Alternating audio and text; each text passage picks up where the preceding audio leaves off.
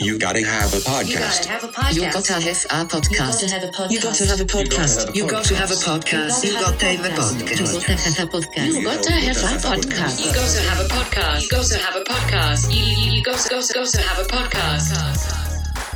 What's going on, everybody? Welcome back to You Gotta Have a Podcast. Now, the last couple conversations that we've had on the pod have been fast paced, to say the least. I believe I was left breathless after uh, at least Anna and Marcella's chats. but today's chat can be described as calming, thoughtful, methodical, you know, a spa day for your eardrums. But the topic we're discussing is, of course, the Mad Max Fury Road, known as the entertainment industry. I'm joined by writer and comedian Natasha Vaynblat.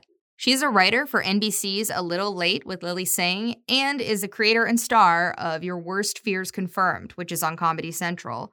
Natasha was one of the first sketch comedy writing teachers I had when I moved to New York City, and and I really have an immense respect for her and and just how much she puts into her craft. You know, she's taught me a lot and it was really really lovely to sit down and have this conversation with her and I hope that you enjoy it. Here is my conversation with Natasha Vaynblat.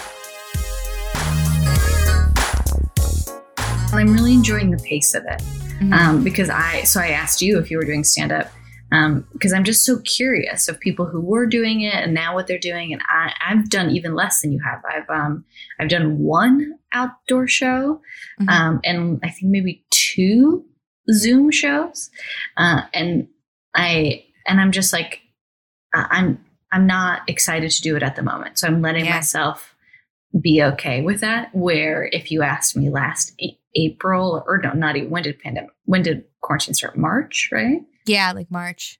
But to, for me too, like my like one of my biggest shows was the last show I had before.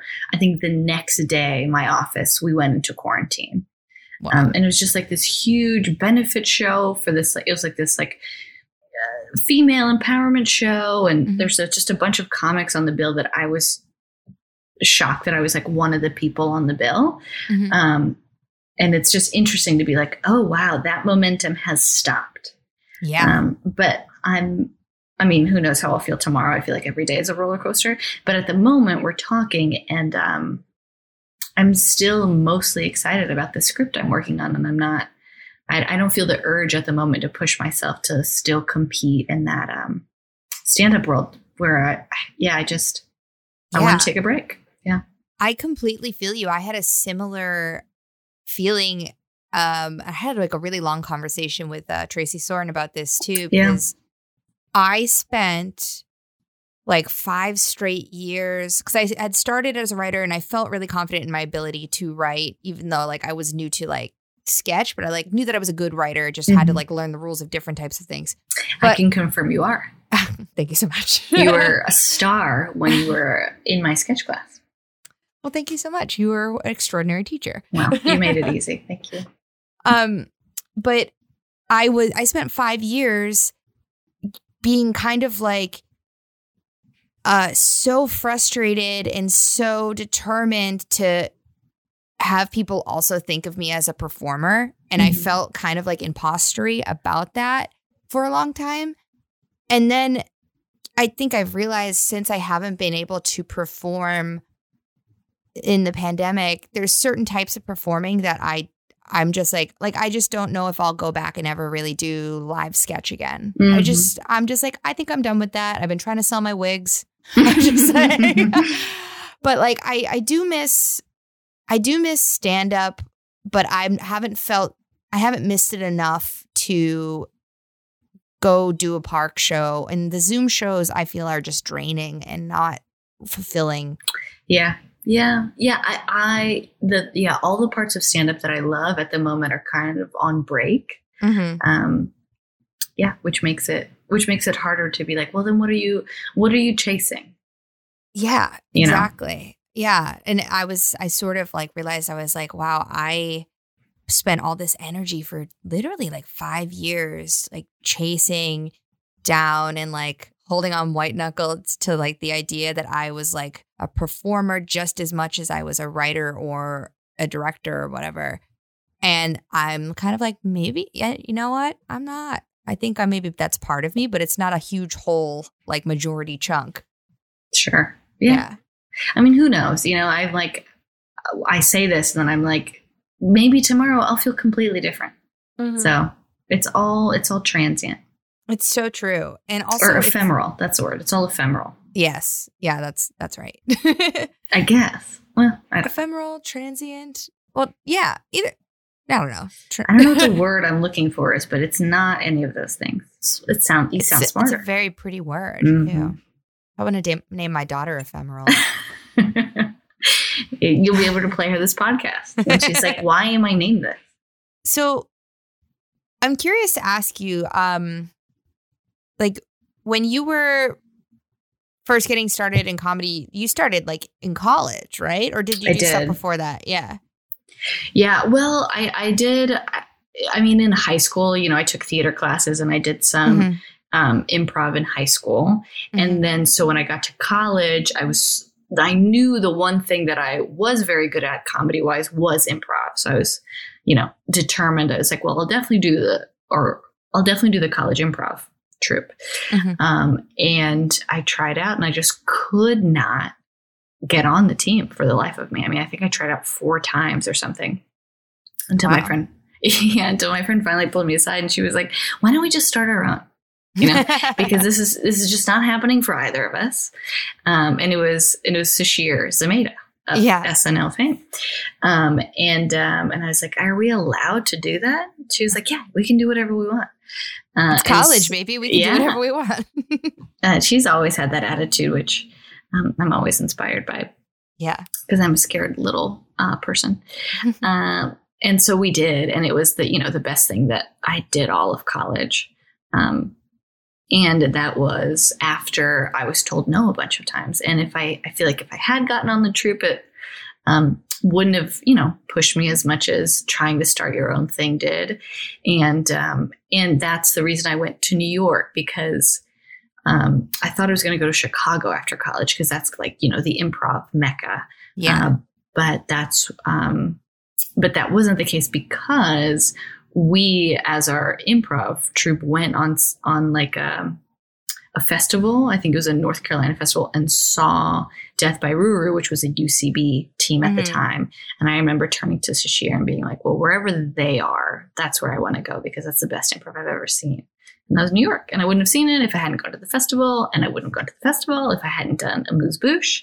And I wouldn't have done Amuse Bouche if I didn't get in uh, to the Whethermen, which was the the um, the other team.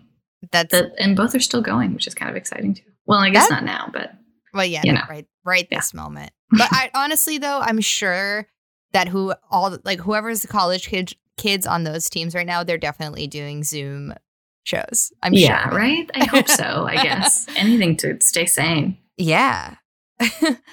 um, that's so cool and interesting too, because you think, you know, you always think about the what ifs, at least I do. Mhm. And like, I imagine if, if it was me in that situation and I had gotten on the first team, especially with college improv teams or any improv teams, or you know, any anything where people are congregating in some sort of organized space, there's always like some internal um like hierarchy or path that Yeah. like, oh, like well, this is what we all do here. And we all do like this step, then this step, then this step. And then eventually we're all going to go to Chicago like you thought you might or something.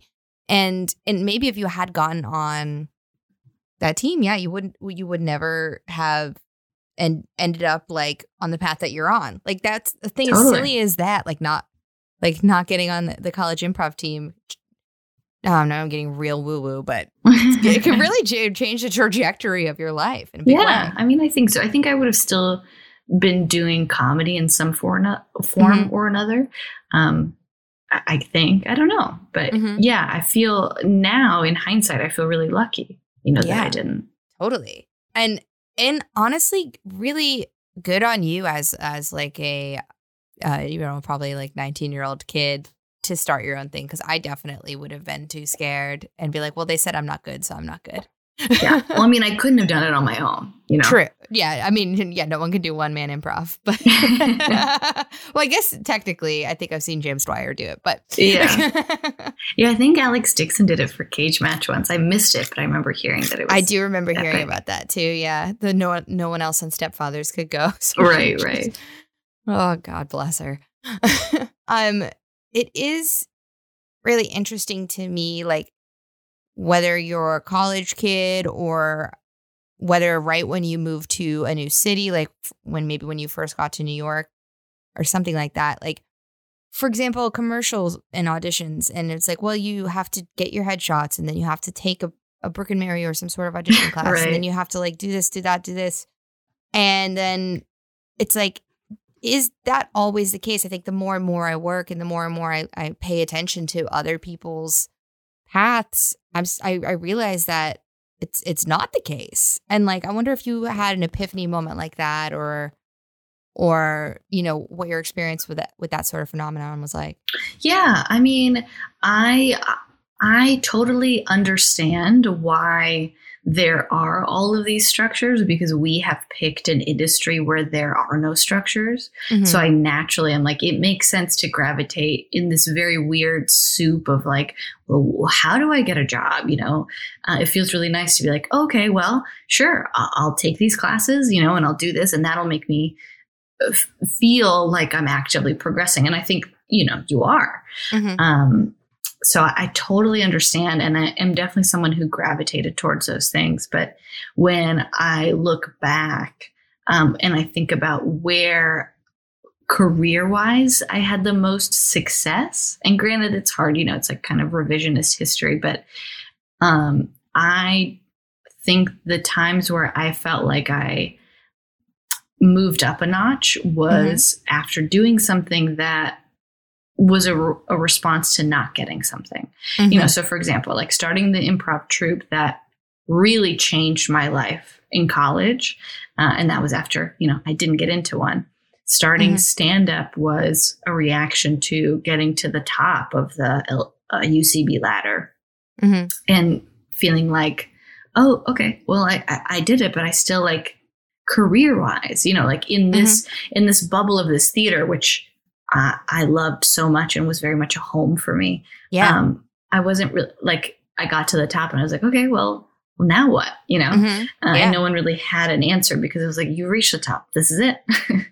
um, and- But it wasn't until I started doing stand up that I, um, you know, got my Comedy Central job. That was truly Mhm. from the audition, which was entirely, you know, I feel like set me apart because of my stand up. So, um, yeah.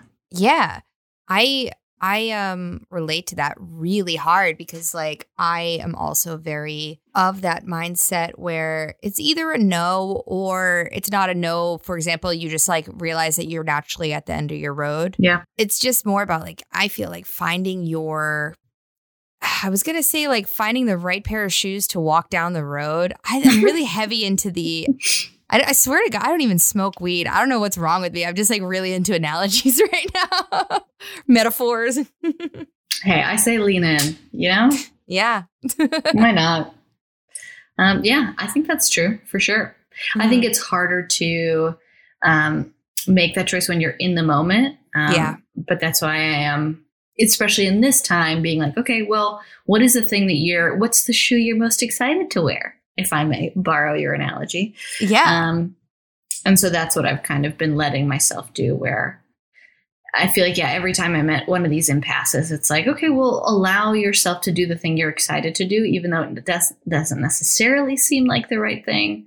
There Mhm. was um, Jim Jarmusch interview that I um, listened to a while ago, but he was saying, he was like, you know, I, you know, I'm like really excited that I'm a dilettante and I've like always encouraged myself to be that, you know, to try different things because it all informs my work. Mhm. I was like, I love that, you know, not being frustrated with yourself for kind of like dipping into a bunch of different things you know, Yeah. that excite you because I think it does.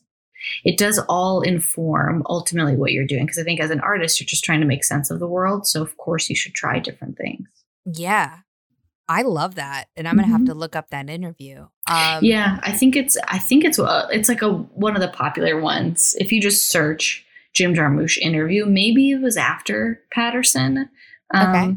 It's at the Lincoln Center, but it's a good one.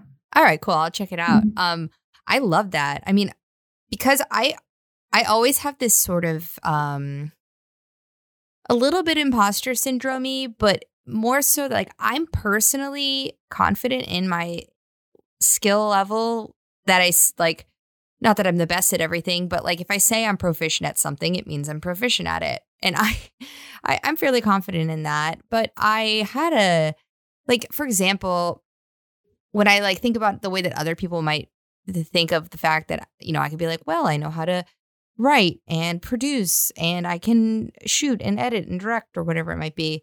I I get a little paranoid that people are like, well, you're doing too much. And to the point where literally two weeks ago, I was having an interview for a um, a gig that I actually ended up getting. But in the interview, one of the EPs straight up asked me, he was like, "Are you like a jack of all trades, master of none?" And I was like, ouch. "Yeah." I was like, "No, I'm good at everything I say I'm good at." that was my response, which was maybe a little dickish and pretty defensive, but Well, I mean, you got the job, and I think you felt that it was true, which it, you know it is. yeah, Um, yeah, I, I, I feel like a lot of times those questions come from the person who's asking their insecurity, as opposed Yeah. to the actual truth. yeah.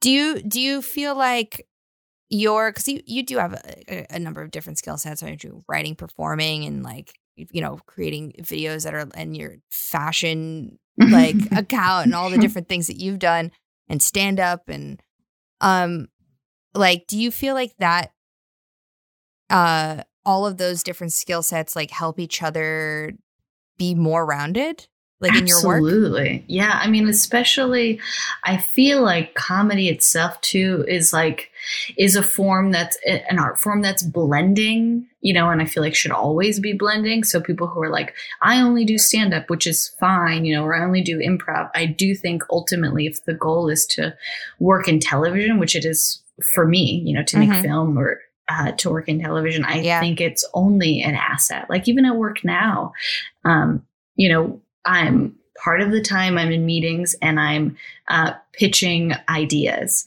Mhm. that um, it's really useful to have a sketch background for those because I can look at the news and I can think of like, oh, what's a funny sketch idea? But then in the room or like in the Zoom room at the moment, improv has given me the skill to hear someone's idea and build on that.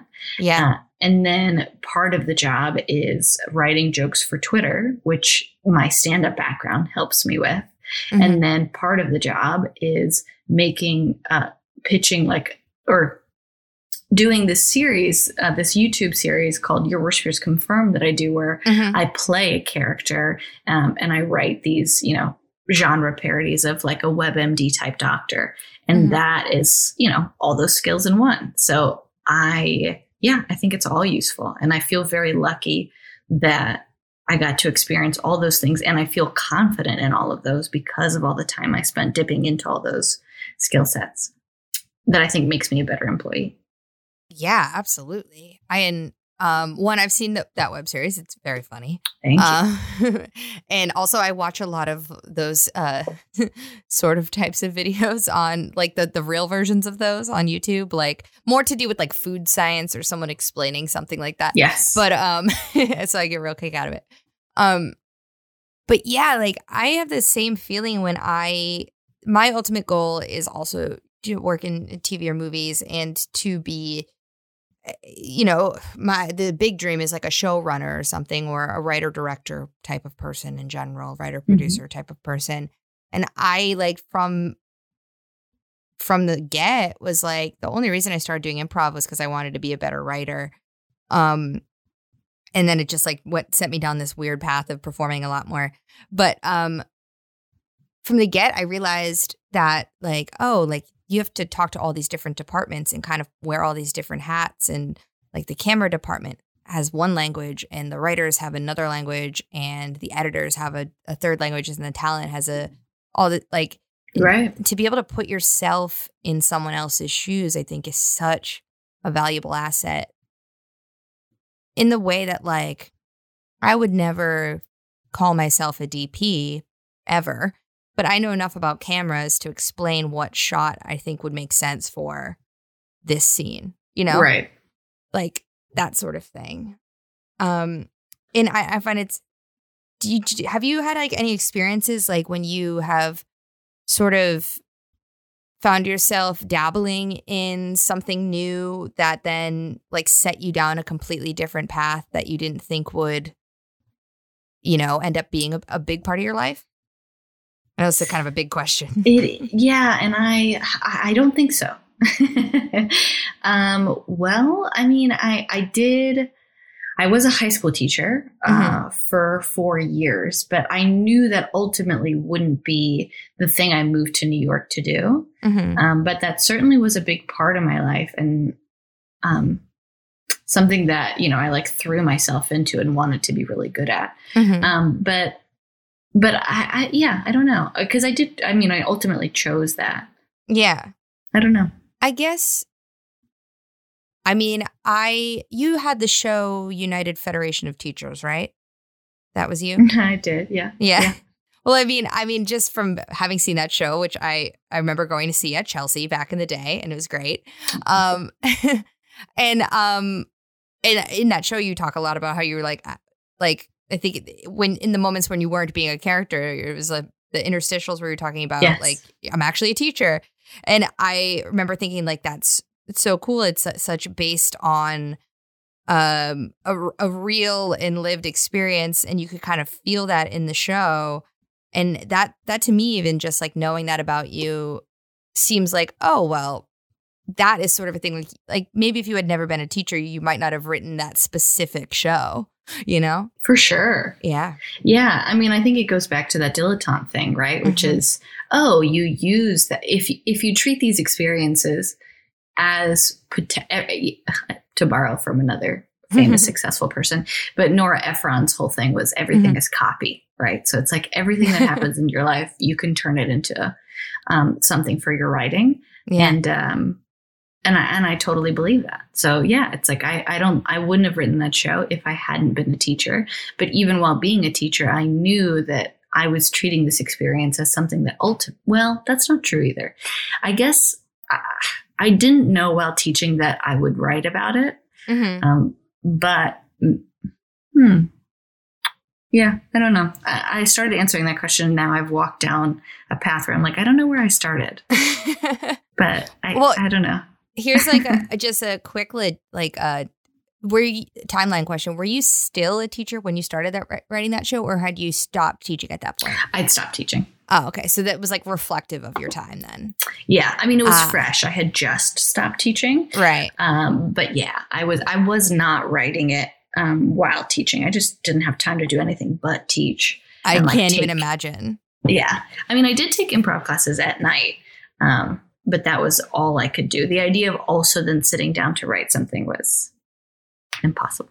it's teaching is i mean listen you were one not me but it it seems like entirely um like just it depletes you of all your energy and time it was it was definitely all consuming but i remember even at the time thinking like because i did have friends you know who were waiters or you know were doing something that felt you know hours wise was equally you know the, Mhm. the same amount of time that they were there but I, I think emotionally didn't feel as draining or, or at least the friends i talked to And I remember at the time being like, you know, I actually think I prefer this because even when the job is very difficult, I know that it matters what I'm doing. Mhm. Where I think if I was working at a restaurant, I'd be much more frustrated because I'd be like, well, it doesn't matter if, you know, I plate this steak wrong for this fancy person. yeah Um, in the grand so it felt a little less frustrating to be like, I'm so tired. Yeah. From just from that anecdote, it seems like a sense of uh, n- I- I- it might be too grandiose to say like a sense of purpose, but like basically like like is what how can I phrase this? I'll probably edit this mumbling bit out, but I feel like even if I just make someone laugh once, it impacts their life in some way. Do you feel like with the teacher thing, you were just saying like it, it, you felt that it was more worthy that at least not more worthy, but to you worth it that you are having an impact? Do you feel that same way about other work that you pursue? Well, I would like to say yes. I think I think deep down I think being a teacher is probably more valuable to society being yeah, a good I mean, teacher yeah. than being a YouTube star. Um, but I also believe man, I feel like I've been quoting people left and right. I Please keep quoting. what other famous person said this, but ooh, I'm sure I can look it up. Um, but it's, I mean, the it's something to the effect of the greatest thing you can do for society is to make sure that you are pursuing a life that you love and feel is valuable because that will, you Mhm. know, help you be a better citizen. Uh, and as much as I think and thought teaching was more important, um, I knew that the thing that made me so, so happy was doing comedy. yeah. So I was like, I think I have to pursue that for myself because um, I'll be a better, you know, person in the world. Yeah, I love that. I mean, I guess it to society as a whole, it is more valuable to have a, a happy and productive person working in the arts and entertainment than like a slightly unhappy, maybe not quite fulfilled person being a teacher. Yeah, I guess. Yeah. I mean, it's, uh, you know, I say that and then it's like, I think that's a very privileged thing to say. So Absolutely. I also realize that for so many people, that isn't, you know, an option. yeah. Um, but at the time, it, for me, it was. Yeah, absolutely. I mean, I think that's the caveat that comes with so many things about talking about working in this industry, especially when we're talking about obstacles, um, because there's like so many things standing in people's way that, you know, even something as silly as like when I was growing up, I grew up with not a ton of money. And other than that, like we were happy and it was fine. But like there was this mentality in my family. My mom was like first generation and um and she, it was just like people like us don't do things like that when it when it came to uh, work having any job that wasn't like a steady job like a 9 to 5 job um did you experience like anything like that from like maybe a, adults or or people in your life Yeah, I mean, for sure. So, you know, I mm, I come from an immigrant family. I, Mhm. We moved from Russia when I was still a kid, but so even though most of my life, you know, I grew up in the U.S., it's still the you know my parents kind of like immigrant passion was to make sure that I had a steady job so that I Mhm. was financially secure, um, so that you know I could be comfortable and safe. Um, and, and it was really hard to disappoint them, you know, by being like, actually, I'm going to try this freelance thing and I'm going to push to figure out a way to work in the arts. Um, I think that was um, really scary for them, as it was for me. Uh, and I, you know, all, also wanted to be grateful for, you know, the life that they gave me. Um, but I just knew that it was something I had to do. And I think ultimately they understood. And also, once I started having success, they were so delighted because they didn't even know this was an option. I remember yeah there was maybe it was a few years it was a few years ago now which is crazy how much time has passed but comedy central was sending me to scotland for a week um, just to make some videos about the fringe festival. And so i was telling my mom Mhm. about it. And i don't even know if she'll remember this but i remember this moment because it felt like such a victory. You know she was just you know out of nowhere she was like wow you live such an incredibly interesting life. I was like yes. Aw. you know? Yeah. She just seemed so delighted. But I say that, and then what I've been doing recently is um, asking my parents a lot of questions about, you know, their life as kids, and I just realized I I know very little about them, you know, Mhm. before I came into their lives, and I thought everyone in both of my parents' families was very much like, you know, engineers, scientists, that kind of Mhm. nine to five kind of work. Um, and everyone in my mom's family is an artist. I'm like, what are you ta- what? Why did you never tell me this? She's like, I never asked. I'm like, this is insane. Yeah, it's like I don't I shouldn't have to ask all Yeah. the just offer up. That is so funny. I'm wondering if when you know over the years when you were starting to just like test the waters, especially in New York when you get out of the college bubble and maybe even outside the UCB bubble a little bit when it, it comes to other um sort of more dog eat dog professional capacities like for example you know auditioning for things or submitting to things or you know working with agents and managers did you ever have any experience of anyone telling you like you know well you know you're not going to get anywhere in this world unless you have uh you know a high concept pilot that is like you know perfect for mike Schur to develop or something like that Yeah. Um, gosh, that's a great question. Um, off the top of my head, no, but I do. I rem. Uh, no, especially like as far as my my representation goes, they. Mhm. Uh, I like them for that reason. You know that they're Yeah. very hands off in that way. They're like, cool when you have something, show it to us, but otherwise, we're not. Um, we're not going to tell you what your path should be. And, and. I don't think that's for everybody. I think some people prefer having it the other way, but Mhm. I find that whenever I am actually told what to do, I like bristle and don't want to do it. same yeah, which yeah, I'm like, is it good? Is it bad? I don't know, but that's just kind of the way it is. Um, and for example, like when I started doing stand up, I remember being like, this feels. I think everyone thinks I'm I'm being stupid because I was like teaching. Um, like sketch and improv at UCB, you know, at like 401 or even 101, all- just all the Mhm. different levels. yeah And then, and then I would go to open mics immediately afterwards, and all my students would be there, you know, Mhm. and would just like see me bomb. And I was like, this feels like, what am I doing? You know, or it's like I, I'm on a different, like, it feels like almost I'm backtracking. yeah Um, but I stuck with it because I knew I just really wanted to do it well, and I really loved doing it. Mhm. Um, and again, you know, like some of my like best career highlights are from the, you know, the stand up special from Comedy Central that now is on the internet that I feel great about. And yeah all the work I've gotten to do is a lot of times comes back to that clip. Yeah, absolutely.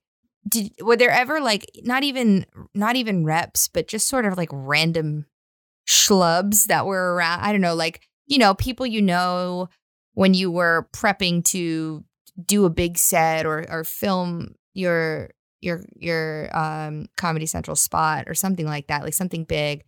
And everyone seems to have like the piece of advice they just want to shove down your throat. Like, how do you respond to those?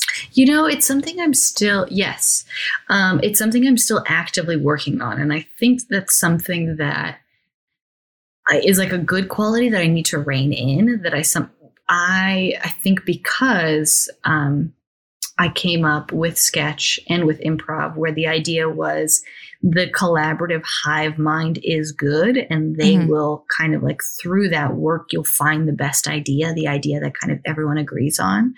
So usually when I get notes, I immediately incorporate them. Yeah. you know, overly so where even though even though they are, you know, on the face good notes, um comedy is so specific to your own voice that even Mhm. if it is a good note, it won't necessarily work. Like I've been given so many great joke pitches. You know, it's like, hey, why don't you try this tag? And I hear it and I'm like, oh my God, that's brilliant. That's going to change everything. Mhm. And then I try it and it falls flat because I think even subconsciously the audience knows and I know that it's like, it's, it's just not in my voice. yeah. Um, but it's still something I'm working towards. I I also feel very lucky because the more I stay in this industry, the more I know when a person I'm collaborating with just like gut it just feels so right as opposed to it doesn't feel right. Yeah. And so what I've started doing is just really listening to that small group of people Mhm. um, as opposed to getting as many notes as I can and incorporating those notes. Absolutely. I think like even that that that small group of people that you know that you vibe with and know that you collaborate with really well, you know, to think of them as like sort of kindred spirits. You guys are on the same wavelength and, and must be in some ways if you collaborate so well together. It, I think Yeah. lends to more the same the same way that it's it's it's more authentic to listen to those people than it might be to uh like in the same way that it's more authentic to listen to yourself than it is to listen to that random person who maybe doesn't know your point of view or doesn't know your style or sense of humor as much. It could, you know, pitch a great thing, but a, a great tag or something, but then ultimately it ends up not really being a right fit for you. Those Totally. people are more authentic to who you are. Yeah, but I will say, every uh, in general, I feel like it is always with the best intention, and I Yeah. think the more you know, the more time you spend working on your craft, the less of those notes you need. But at the beginning, my God, I should have been. I should wish I had taken more notes. Yeah. You know, Yeah, absolutely.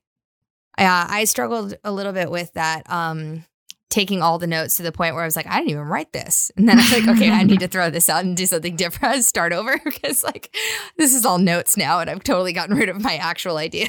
right. Yeah, there's a danger in that. Yeah. Um and so just to sort of um I think like wrap us up a little bit, you know, just kind of going back to like talking about this year and these times and not necessarily the the sad bits, but are there are there any things that like because of the way that like life is going to be a little different for probably in like a whole maybe full other year and we're all having to adapt the way that we work, the way that we are creative, the way that we think. And are there any ways in which you found that to be helping your process in a beneficial way or or or you know just kind of a it's it's a bummer but you're getting through it with different types of Yeah, I mean, it really it changes day to day. It almost like changes hour to hour. Mm-hmm. but i i think at the moment i've gotten into a groove of where you know i write for a few hours in the morning and then i write for a few hours in the evening Mhm. and then during the daytime yeah i'm at like work you know but on zoom Mhm. um, and that feels really nice to simplify my life Mhm. where before the pandemic, you know, I was constantly in the evenings running around doing shows, doing mics, um, just trying to fit a bunch of different things into my day, Yeah. um, which I am surprised that I um, m- don't miss as much as I thought I would. Although I wonder once, I wonder if that's like a mental coping thing, you know, and as soon as Mhm. I do have the freedom to run around and do all those things again. Maybe I will. But for now, I'm just, I am enjoying this kind of slower um, mm, pace, I guess, or, or at least uh, I'm enjoying thinking about just one big project as opposed to a bunch of little projects. And I also have found that for my sanity, I need to do something creative for myself every day. Otherwise, I feel bad.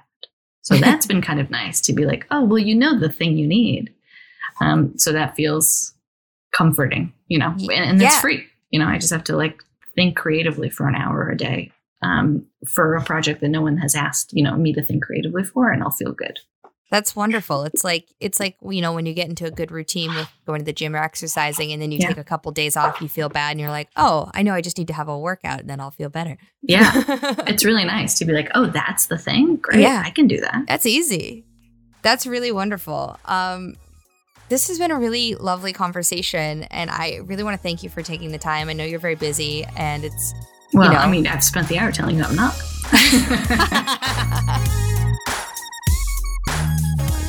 oh man. Ah, yes. Let me peel the cucumbers off of my eyes. Ugh, feeling refreshed. I told you it was a bit of a spa day of a convo. man. Uh, joke is lame. Thank you so much, Natasha, for joining me on the podcast. It was a really, it was a pleasure to talk with you, and and I really appreciate it. Be sure to follow Natasha on social media. I'll put her handles in the show notes, and check out her stuff on Comedy Central, and tune in to A Little Late with Lilly Singh on NBC. As for me, we're in the final countdown, guys, so I'm gonna go work on that. But until then, I'll talk to you. Bye.